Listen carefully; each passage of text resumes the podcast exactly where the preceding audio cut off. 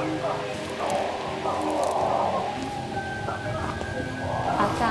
es el.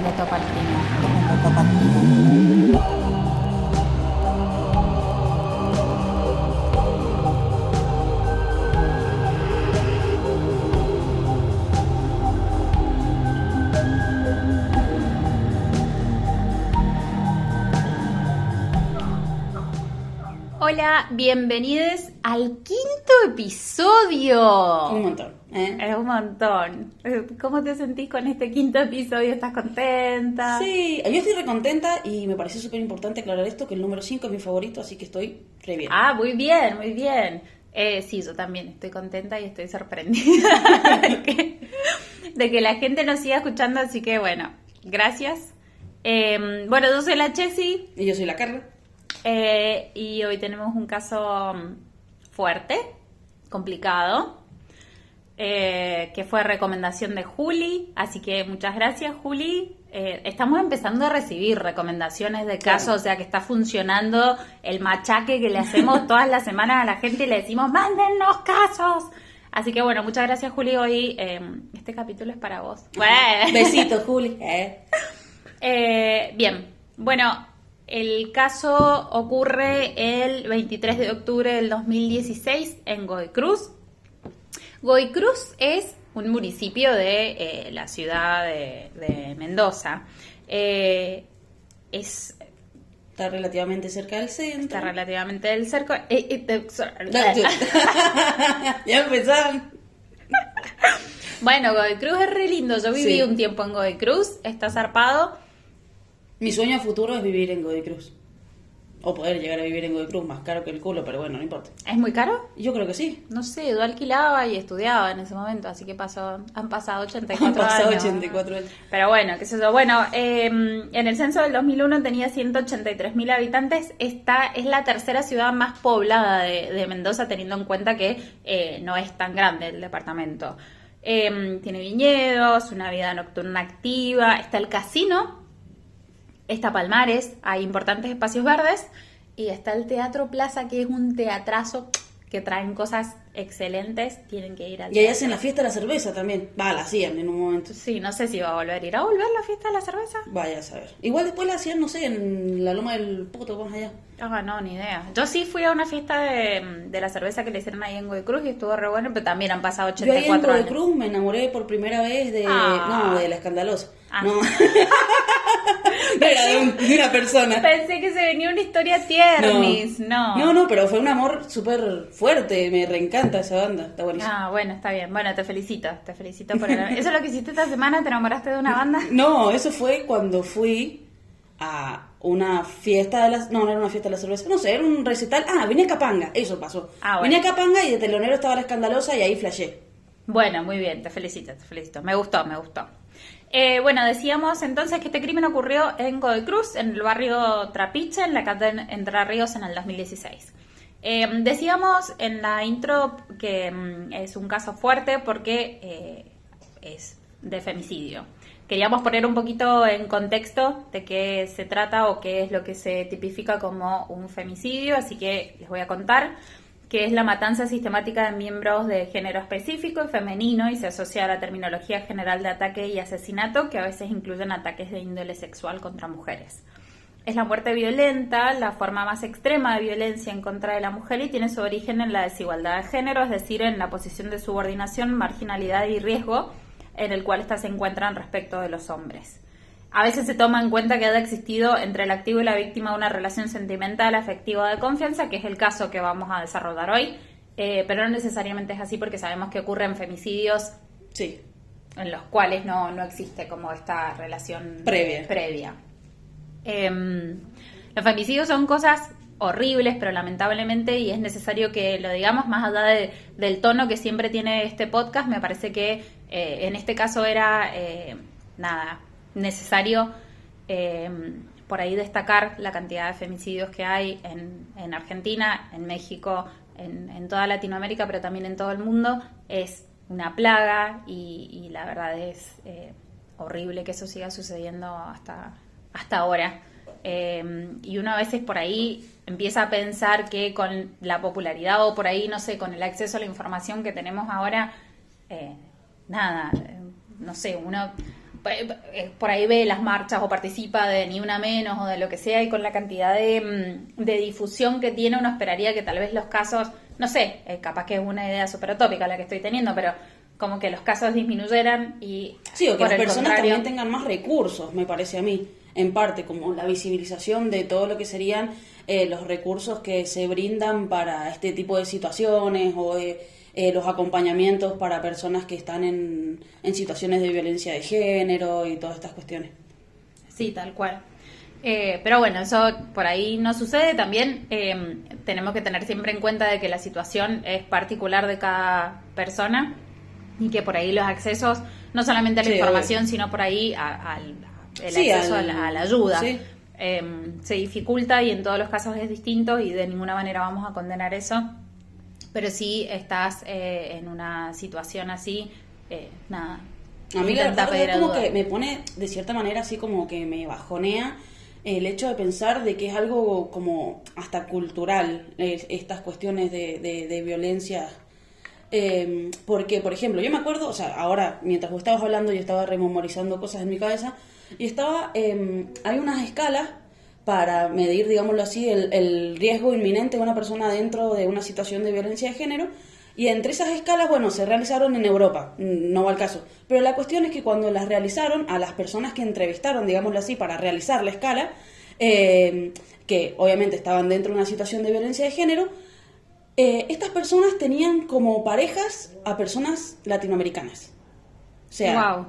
No eran, eh, o sea, por eso te digo que es como algo cultural y como que eso me parece así como súper fuerte. ¿En serio? Sí. O sea, la mayoría eran eh, de- eh, más que nada de Centroamérica, pero sí, eran latinoamericanos. Wow. Acabo de quedar reflejada con eso. Es como. Bueno. Bueno, vamos al caso que eh, del que vamos a, a hablar hoy. Eh, ¿Quién? Claudia. Claudia. eh. Claudia Lorena. Yo tengo una tía que se llama así. Saludos, Claudia, por si me llegas a ah, escuchar. eh. Claudia Lorena, ¿se llama? Claudia Lorena se llama. ¿Qué casualidad es tu tía favorita de esa que me hablabas la otra vez? Sí. no. Un besito igual, tía, ay, perdón. Es- es que Claro. me- eso me lo tenías que decir antes. Claro, bueno, fue, no importa. Igual la quiero un montón. Yo la quiero muchísimo. Pero la no sos la favorita, no, no sos la favorita, uno cuando no es la favorita tiene que asumir. La bardeaba. Eh, bueno, cuestión. Claudia, eh, bueno, eh, al momento, bueno, ella es una de las víctimas. Una de las víctimas, sí. Al momento del hecho eh, tenía 30 años Ujú. y, eh, bueno, sé, digámoslo así, eh, como para contar un poco de, de forma histórica, podemos decir que ella mantuvo una relación con una persona X, que no sabemos quién es, con la cual tuvo tres hijos. Una, una que en el momento, o sea, en el 2016 tenía 13 años, otro que tenía 11, eh, otro de 8 eh, y eh, bueno, algo eh, como a destacar, digámoslo así, que de información que salió cuando estábamos buscando en el caso, es que a la niña más grande eh, la custodia la tenía la abuela. Y en el momento... O sea, la mamá de Claudia. Claro, la mamá de Claudia. Y en el momento del hecho, eh, no sabemos por qué tenía la custodia la madre, pero en el momento del hecho la niña estaba en su viaje egresado junto con la abuela eh, de la primaria, digámoslo así. Qué bueno. Sí, hermoso. El mejor viaje egresado de tu vida. Pero bueno, eh, la cuestión es que ella, bueno, se separa de esta persona, X, y eh, después de un tiempo, no sabemos cuánto tampoco, eh, comienza a mantener una relación con Daniel Salazar. Daniel Salazar. ¿Quién es eh, Daniel Salazar? Eh, esta persona que en el momento de los hechos tenía 30 años, es oriundo de Santa Cruz, eh, es experto en artes marciales, eh, datos, no Dato. opiniones. Sí.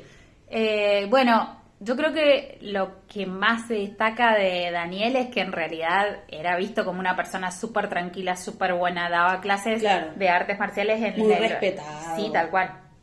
Sus alumnos lo querían un montón. Eh, y de hecho, esta es visto en el barrio y en la- entre la gente que lo conocía como una persona tan buena, tan, Claro. tan tranquila, que esto, esto es algo que se repite, ¿no? Sí. Eh, a través de los casos que hemos ido viendo, siempre por ahí ni es como que sospecha. ni sospechan. Bueno, por eso justamente yo creo que esto es un callback a lo que hablamos en el primer episodio de que cualquiera puede, puede ser un asesino. Todos somos un asesino en, en- En en potencia. potencia y por ahí las cosas se van dando como para que, nada, para que esto suceda o no, hay que prevenirlo. Ah, bueno, eh, yo creo que lo más importante para destacar de esto es que en la declaración después de eh, lo que fueron lo- los asesinatos de los cuales ya le vamos a contar, eh, los suegros, es decir, el papá de Claudia, Claro.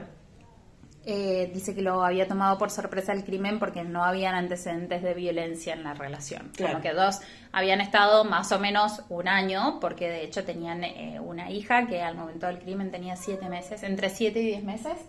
eh, y habían estado juntos por lo menos un año y no habían tenido como antecedentes de eh, Claro, de, situaciones, violencia, claro, aunque de sean situaciones raras, así. ¿no? Claro, tal cual. Eh, algo, bueno, importante del chico este es que era oriundo de Santa Cruz. Dato, dato. Claro, tal cual, de una. Bueno, em, Ah, espera, también. eh, en esto que busqué información y toda esta cuestión Sí, que chico, tuviste muy aplicada. Muy aplicada. Muy aplicada. Eso estuviste haciendo esta semana, entonces. Toda la semana. información. eh, ¿Cómo es que se llama? Eh, habían ¿Sabes fotos- qué estuve haciendo Ah, yo esta semana? ¿Qué? Quedándome sin trabajo. Qué tristeza. Quiero, quiero aprovechar para mandarle un besito a, dos personas que nos escuchan siempre. Mis jefas en el trabajo, posta, que nos escuchan un montón. eh, a Belu y a Dani. Y aprovechar para decirles que las quiero un montón y que las extraño Lloraba. un montón. Y que bueno, y nada, nos vemos pronto. No sé, denme otro laburo. Me Claro. dan a laburar, contrátenme. Si ya saben que soy buena. De paso, yo que vos mando el CV. Adjuntalo con el coso de Spotify, no sé, hace algo ahí para que la gente Vos te decís, vos decís que yo tengo que salir a buscar trabajo con esto así como de, no, no sé, no sé. Que si no sea la tu, tu presentación. No, no, no, no, no. Bueno, entonces, este crimen, contame un poquito del crimen, Carlita. El crimen. Bien, se presupone, digámoslo así, que alrededor de las 9 de la noche del domingo 23 de octubre es que em, Salazar, eh, me, me suena a Harry Potter, pero no importa. ¿Por qué Salazar es de Harry Potter? Si no es Salazar, es Slytherin. No, ¿No? ¿Por qué? ¿Por qué Salazar es Slytherin? Sí, sí hay un Salazar. Ah, Salazar, Salazar, claro, sí, no, está bien, el nombre es Salazar. Claro, Pensé eso. que me decías que Slytherin era Salazar y dije, oh, bueno, Sí, el apellido es Slytherin, ¿qué te pasa? El apellido no era Salazar. Ah, ¿Conocés algún Salazar vos? sí, ¿Es varios. No, bueno, ojalá. ¿eh?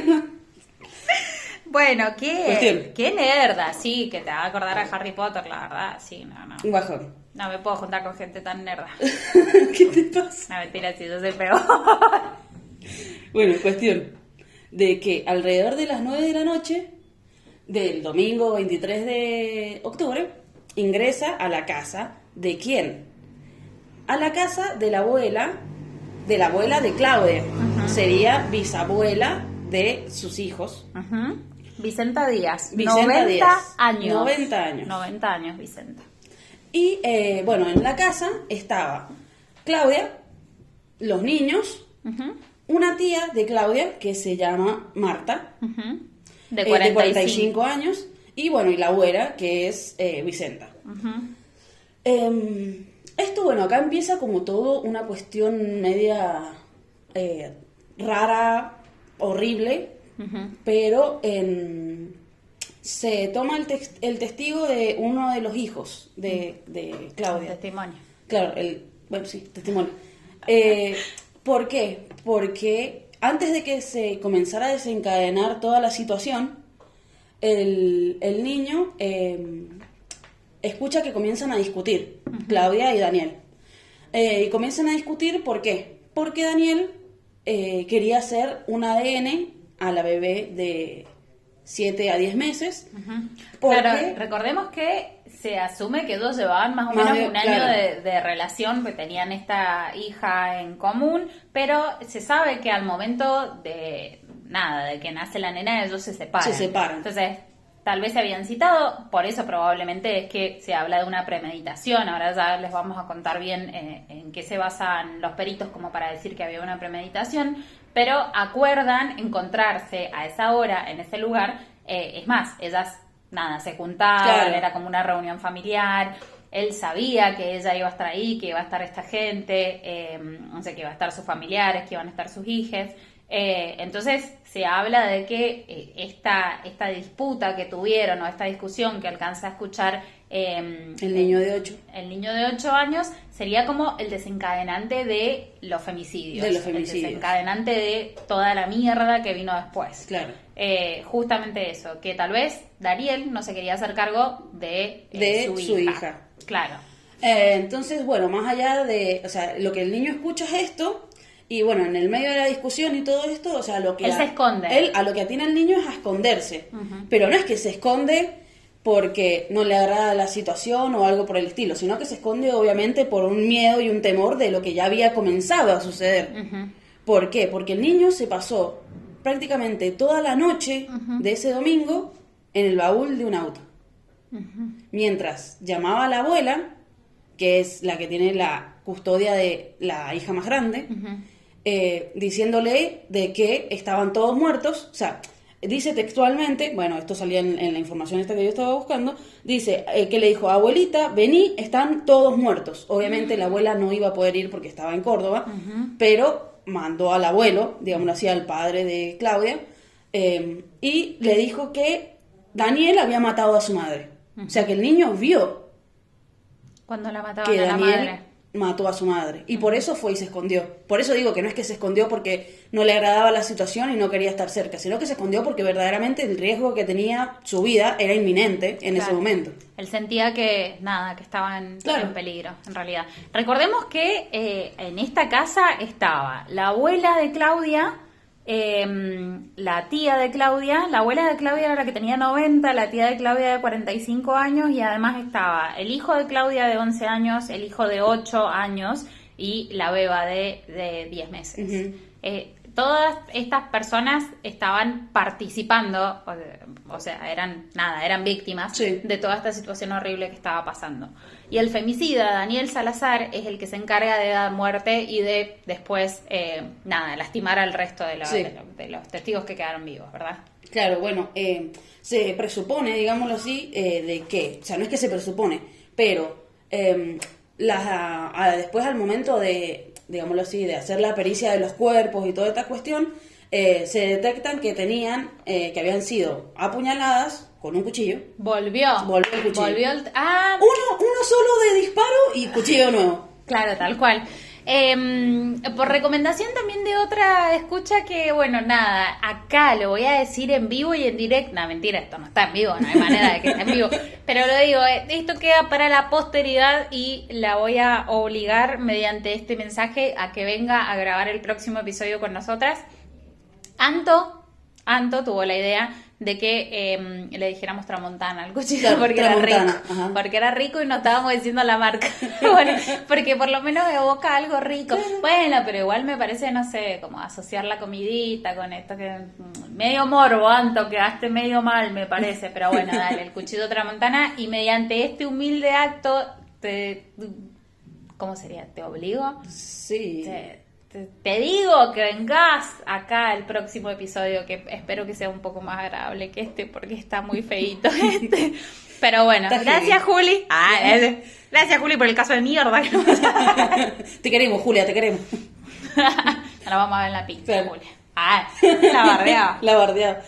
Eh, bueno, la cuestión es que al momento de hacer las pericias en los cuerpos, a, digámoslo así, las tres personas eh, fallecidas, o sea, las tres mujeres fallecidas, Claro, eh, es un triple femicidio. Un triple femicidio.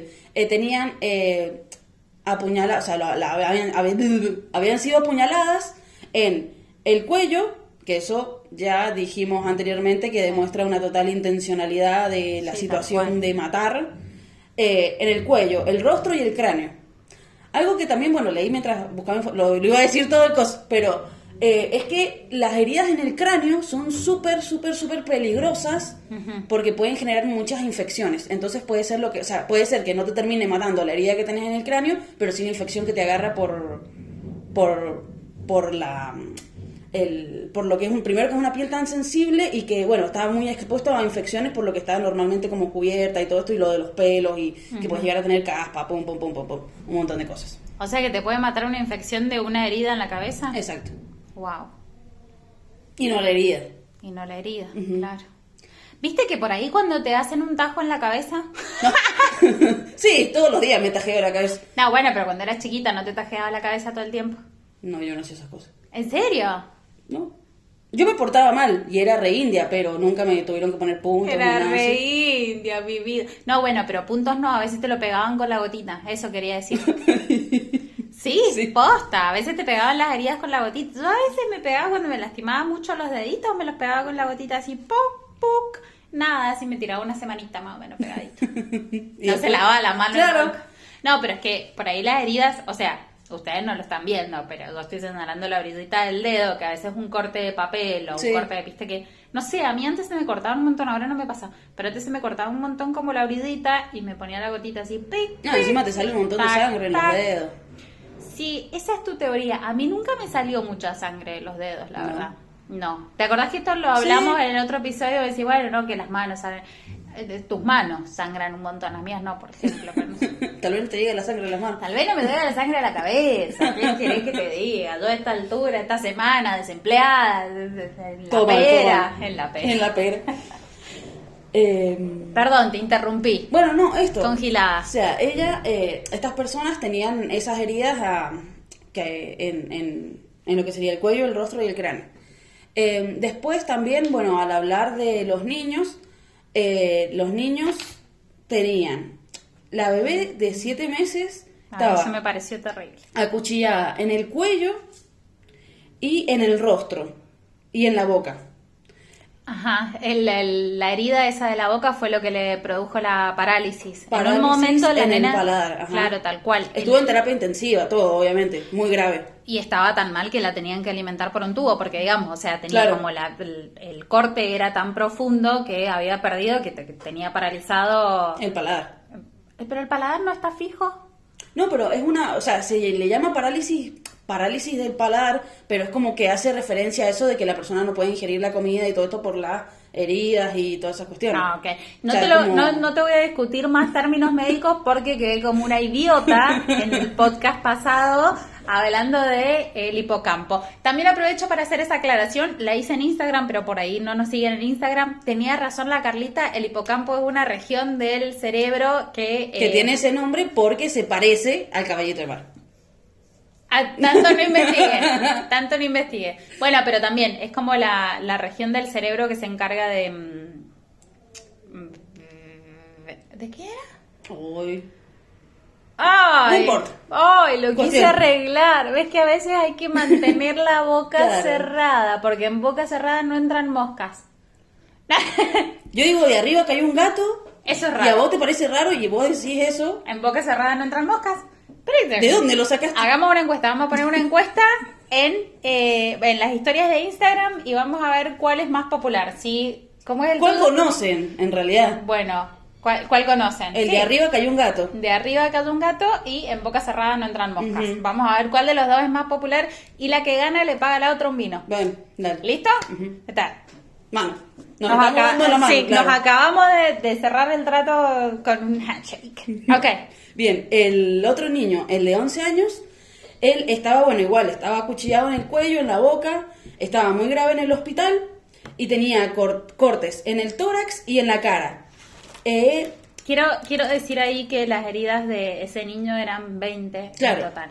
20 heridas en total. 20 puñaladas le dio este desgraciado. Primeramente, o sea, como lo más afectado que tenía era lo del estómago y lo de la cabeza. Por eso también estaba tan grave, le tuvieron que realizar varias operaciones para reconstruir y cerrar injertos de piel y todas esas cuestiones. Entonces, por eso, bueno, estuvo internado bastante tiempo y, eh, bueno, estuvo muy grave en el primer momento, digámoslo así. Claro, recién a los 15 días de estar internado eh, pasó a estar fuera de peligro. O Claro. sea, durante los primeros 15 días de su internación no sabían si el niño iba a vivir o no por la, eh, por la condición, por, la, por las heridas que tenía, ¿me entendés? Eh, bueno, la nena también, la nena Claro. también. Una bebita, imagínate lo que es una bebita muy chiquitita, de no sé, ya haya tenido 7 o 10 meses, un bebito muy chiquito. No, por eso eso también como que me remarca así como una cuestión de odio. ¿Me Sí, entendés? mal. ¿Por qué? Porque todo como que sigue una secuencia. ¿Me entendés? El chabón no se quería hacer cargo de su paternidad. Y por eso, más allá de matar a, su- a su expareja, madre de su hija, también mata a la hija como para decir, si no me hago cargo, no me hago cargo de nada. O sea, me pareció como súper fuerte en ese Bueno, pero sentido. que desde el más... Bueno, que al principio dimos la definición de lo que era un femicidio, Sí. qué características tenían y todo. Bueno, se entiende que por ahí va a ser la violencia contra la persona con la que vos tenés la relación, pero este chabón... Este chabón fue y la mató a la abuela. A la O sea, tía. no estamos justificando de ninguna manera que la haya matado a Claudia. No, o sea, obvio. de antemano, no. Pero digamos, se entiende eh, el- en- dentro de lo que sería la, mm, no sé, tipificar el crimen tal vez o lo que sea, que el femicidio va a ser en contra de, de la persona con la que vos tenés la relación, pero mató a su abuela que tenía 90 años. 90 años tenía la abuela, fue y la mató igual con un montón de saña, heridas todas iban al cuello, a la boca, a la cabeza, o sea, con matar, intención de claro. matar. Eh, mató a su tía que tenía 45 años, que no tenía nada que ver ahí en, toda, en todo este quilombo. Y además la intención de matar, porque, a ver, no los mató de casualidad, pero él quiso Exacto. también matar a su hija, que era una bebita, y quiso matar al hijo de Claudia, que tenía 8 años, eh, 11. 11 años, ¿me entendés? O sea, contra criaturas que además ya no tenían ni Nada pedo que que ver, sí. con su eh, bronca, con su lo que sea. Además que el hecho de no querer hacerte cargo de un hijo, a ver, loco. Ya eso es como violencia al palo. Primero, violencia al palo. Y segundo, ¿te parece que la solución es matarlo? O sea, ¿te parece que vos podés, no sé, declarar, eh, no sé, un rapto o lo que sea, o que fue una violencia del momento, que- qué sé yo? O sea, si vos no te querés estar, o sea, ya Claro. venís arrastrando toda esta discusión, te separaste de la relación que tenías con esta persona una vez que nació la bebé, claramente vos no querías ser parte de la vida de esa niña. Pero de última, qué sé yo, pedile el ADN, haz lo que quieras y una vez que tengas los resultados ves, o sea, cagaste, ¿no? Una vez que tengas el resultado, pero hacete cargo, pasale los gastos, lo que sea. Si no querés ser parte de la, de la vida, pero, o sea, intentar matarla, Claro. intentar matar al bebé. Sí, sí, sí. No. No hay manera de, de entenderlo, ¿me entendés? Eso siempre caemos en lo mismo y siempre queremos como entender por ahí qué fue lo que venía detrás, que te, llevó. Supongo que es porque por lo que nació este podcast también, tratar de entender eh, qué le pasa a una persona justamente, mm, no sé, antes de cometer el crimen o tal vez en- en- dentro del crimen de lo que cometió. eh, tratar de entender qué carajo es lo que te está pasando por la cabeza como para venir a cometer estos actos que son horribles. eh, pero no, este en particular no tiene sentido. Sí, no. No tiene ni pies ni cabeza, o sea, no, no hay manera Y de lo que pasa es que por ahí, o sea, ante un asesinato puede quedar una persona inimputable, ¿por qué? Por lo de que puede llegar a no tener todas sus facultades en condiciones, en lo que fuera, pero en este caso, o sea, es totalmente, o sea, está más imputado que, no sé, Sí, no, de ninguna manera. ¿Qué hizo después de, Eh, de hacer todas estas Entonces, porquerías? Estoy re enojada con este caso, la verdad. No, no. Después de todo esto, de haber intentado matar a los dos niños y eh, matar a las tres mujeres, eh, el señor, no, no, no le vamos a decir señor, vamos a decir, no sé qué vamos a decir, El Daniel, porquería. quedó Daniel, claro, el porquería, el porquería dejó el gas abierto de la casa con una vela prendida. ¿Para qué? Para que, para reventara todo y no hacerse cargo de nada. ¿Cómo no se iba a hacer cargo de la pobre bebé que casi mata? O sea, si ya vamos al hecho de que entró a matar a todos y quiso matar a los niños y todo, viste, como que accesorio que dejé. Pero encima hacerlo, claro, en- o sea, tal vez hasta estaba intentando ocultar eh, lo... Exacto, el hecho. Claro, tal cual, porque dice, bueno, se prende fuego todo, se queman los cadáveres. Y pero es que en parte después lo que la policía toma para imputarlo aún más es esta premeditación de decir, o sea, si vos actúas por, por, por como si fuera el, el famoso brote psicótico, ¿me entendés? Vos no vas a dejar el gas abierto con una vela. Vas a dejar todo ensangrentado y que se pudra y te vas a ir. Y después no vas a entender nada de la situación, como el chabón ese que estaba en el caso, que decía que había subido y que tenía la luz verde, ¿te acordás? Adentro de Ah, una sí, cosa el- del- el de. Adentro de una eh, habitación triangular y tirás flashadas así, ¿me entendés? Por más de que fueran verdad o no. Claro. Pero digo, o sea, totalmente premeditada la situación. Claro.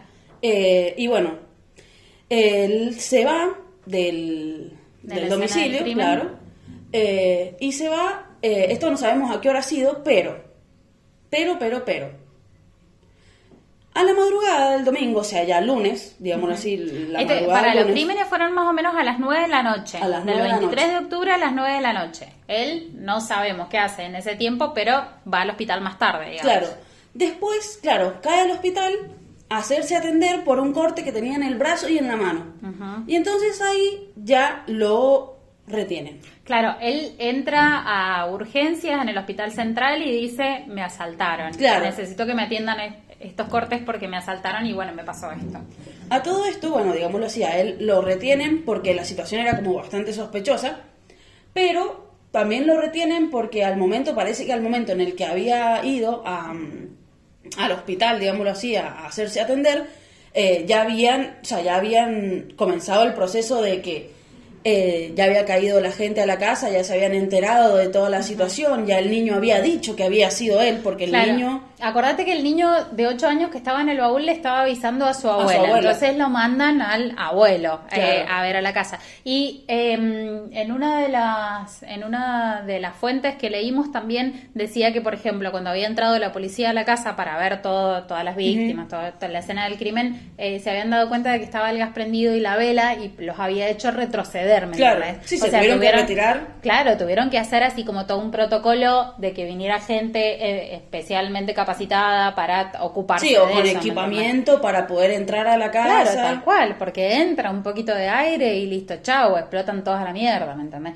Y de hecho hubiera tenido como, eh, ahí te da el, el- el tiempo más o menos, porque si él esperó para ir al- a la madrugada, ponele a ir al hospital a hacerse tratar sus Claro. heridas, da el tiempo en que el niño pudo avisar, vino la policía, encontraron, constataron los cadáveres, de hecho se llevaron los niños de urgencia al NOTI Claro. y todo eso pasó en un lapso en el que él todavía no iba al hospital. Entonces cuando fue al hospital ya estaba... Ya estaba todo como- explotado. Tal cual, como reguero de pólvora eh, se había mm, desparramado la noticia. Claro, entonces bueno, él lo retienen y él en un comienzo niega todo, o sea, niega haber hecho, haber matado a esas personas, haber herido a, los niños, lo niega, lo niega, lo niega, dice que sí fue a la casa de, de Vicenta, que sería la abuela, que sí fue, pero que se había retirado.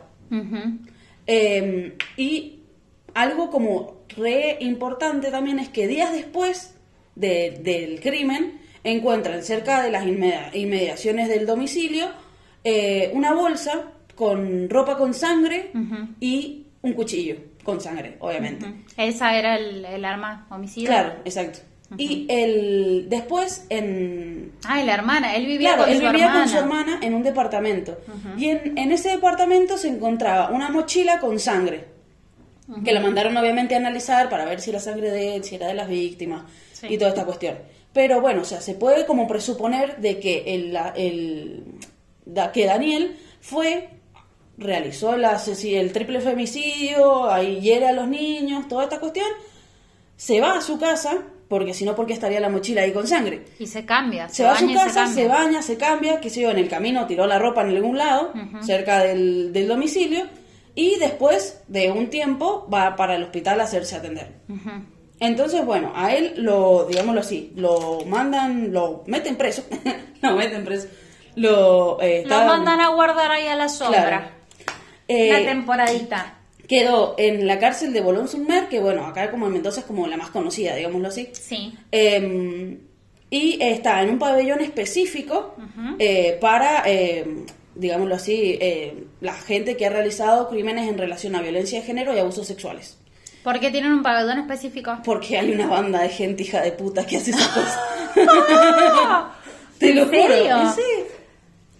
¿Y que tiene que algo que ver con la seguridad? O sea, garantizar la seguridad también si está en un pabellón común o lo que Claro, sea. sí, no, pero es que más allá de eso, viste que está como el famoso mm, rumor, que en realidad no sabemos si es verdad o no, pero es como la historia esta de que si vos has violado a alguien en la cárcel, te violan también.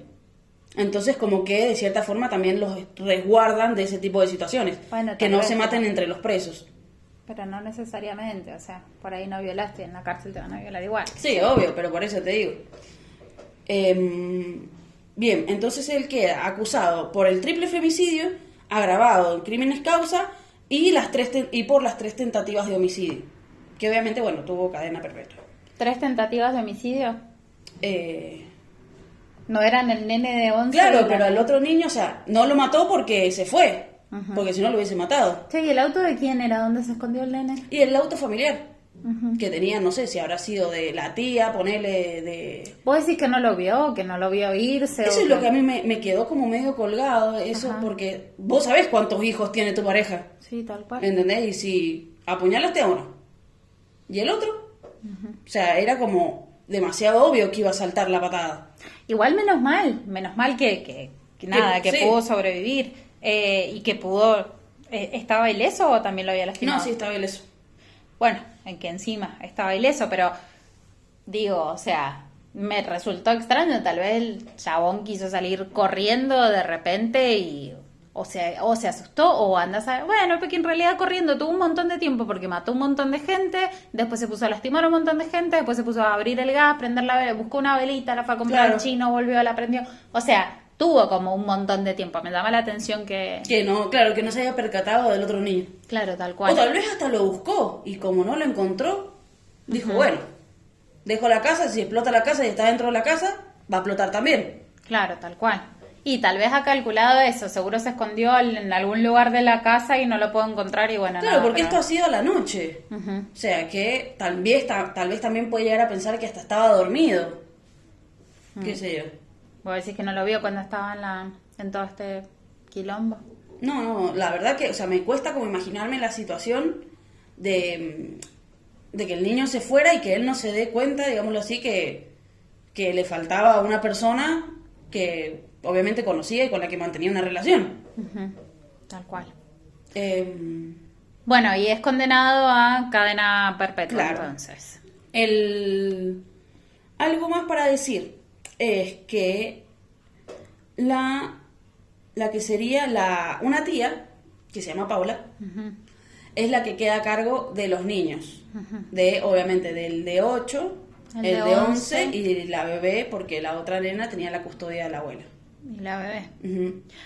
Yo creo que algo para, mm, o sea, para pensar, que me parece que es algo que tendríamos que pensar todos, en realidad, después son esos niños que eh, atravesaron esas situaciones, que tengan el, el apoyo y la, y la contención que, que necesiten eh, y durante toda su vida. Me parece que esos son hechos que tan, o sea, el nene de 8 años, no me imagino a alguno de mis sobrinos presenciando algo así nunca, jamás, ¿me Claro. entendés? Pero tengo sobrinos que hace poquito tenían 8, ahora Hace pero- poquito. hace- Ya- ya tienen 16. ya tienen un poquito más grande, 17 cumplió el Tommy, feliz cumple Tommy.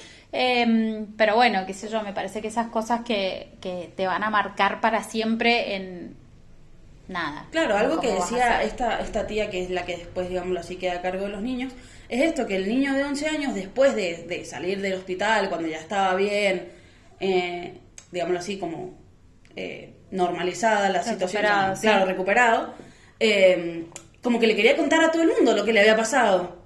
¿Me entendés? Entonces, como que bueno, ella eso también hablaba de que esto iba a tener que ser una cuestión de un proceso en el que él iba a tener que, que, que transitar varias situaciones que obviamente no iban a ser como muy agradables, pero bueno, como que se, digámoslo así, se denotaba que eh, había como una especie de contención en relación a estos niños. Y sí, o sea, si los tiene de edad, estoy segura de que, de que nada, de que los va a ayudar a, a- a salir adelante y les va a dar la contención que necesitan.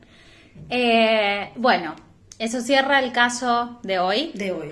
Ha sido un caso difícil. eh, para nosotras, mientras lo estuvimos investigando, también nos pareció que encontrarnos con todas estas cosas, más allá de que sean, que es una porquería, eh, pero que sea moneda corriente los femicidios, estamos hablando del 2016, eh, no hace tanto, del 2016, pero que hasta el día de hoy siga sucediendo, por eso quisimos poner en contexto y aclarar bien qué se consideraba un femicidio.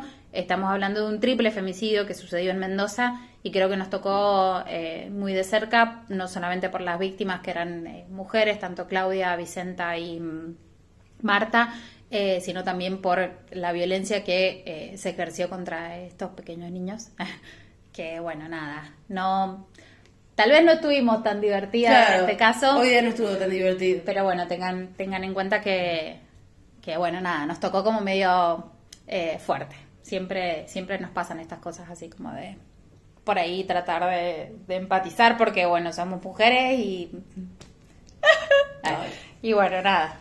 Bueno, ¿alguna conclusión final? ¿Algún saludito? ¿Algo que quieras decir? Eh, no, te voy a dejar la conclusión a vos.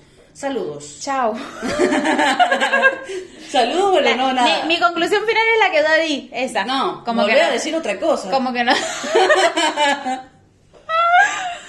Sí ya dije que nos tocó muy de cerca, que fue muy difícil este caso, que tal vez no estuvimos divertidas, pero porque bla, bla, bla, bla. Rebobinen, váyanse 12 segundos atrás, esa es mi conclusión. Y saluditos, dale. Bueno, no, saluditos, no, nada, agradecerle a la gente que nos escucha, a la Julia que nos mandó el caso. a la em, gente que nos da feedback. Ajá.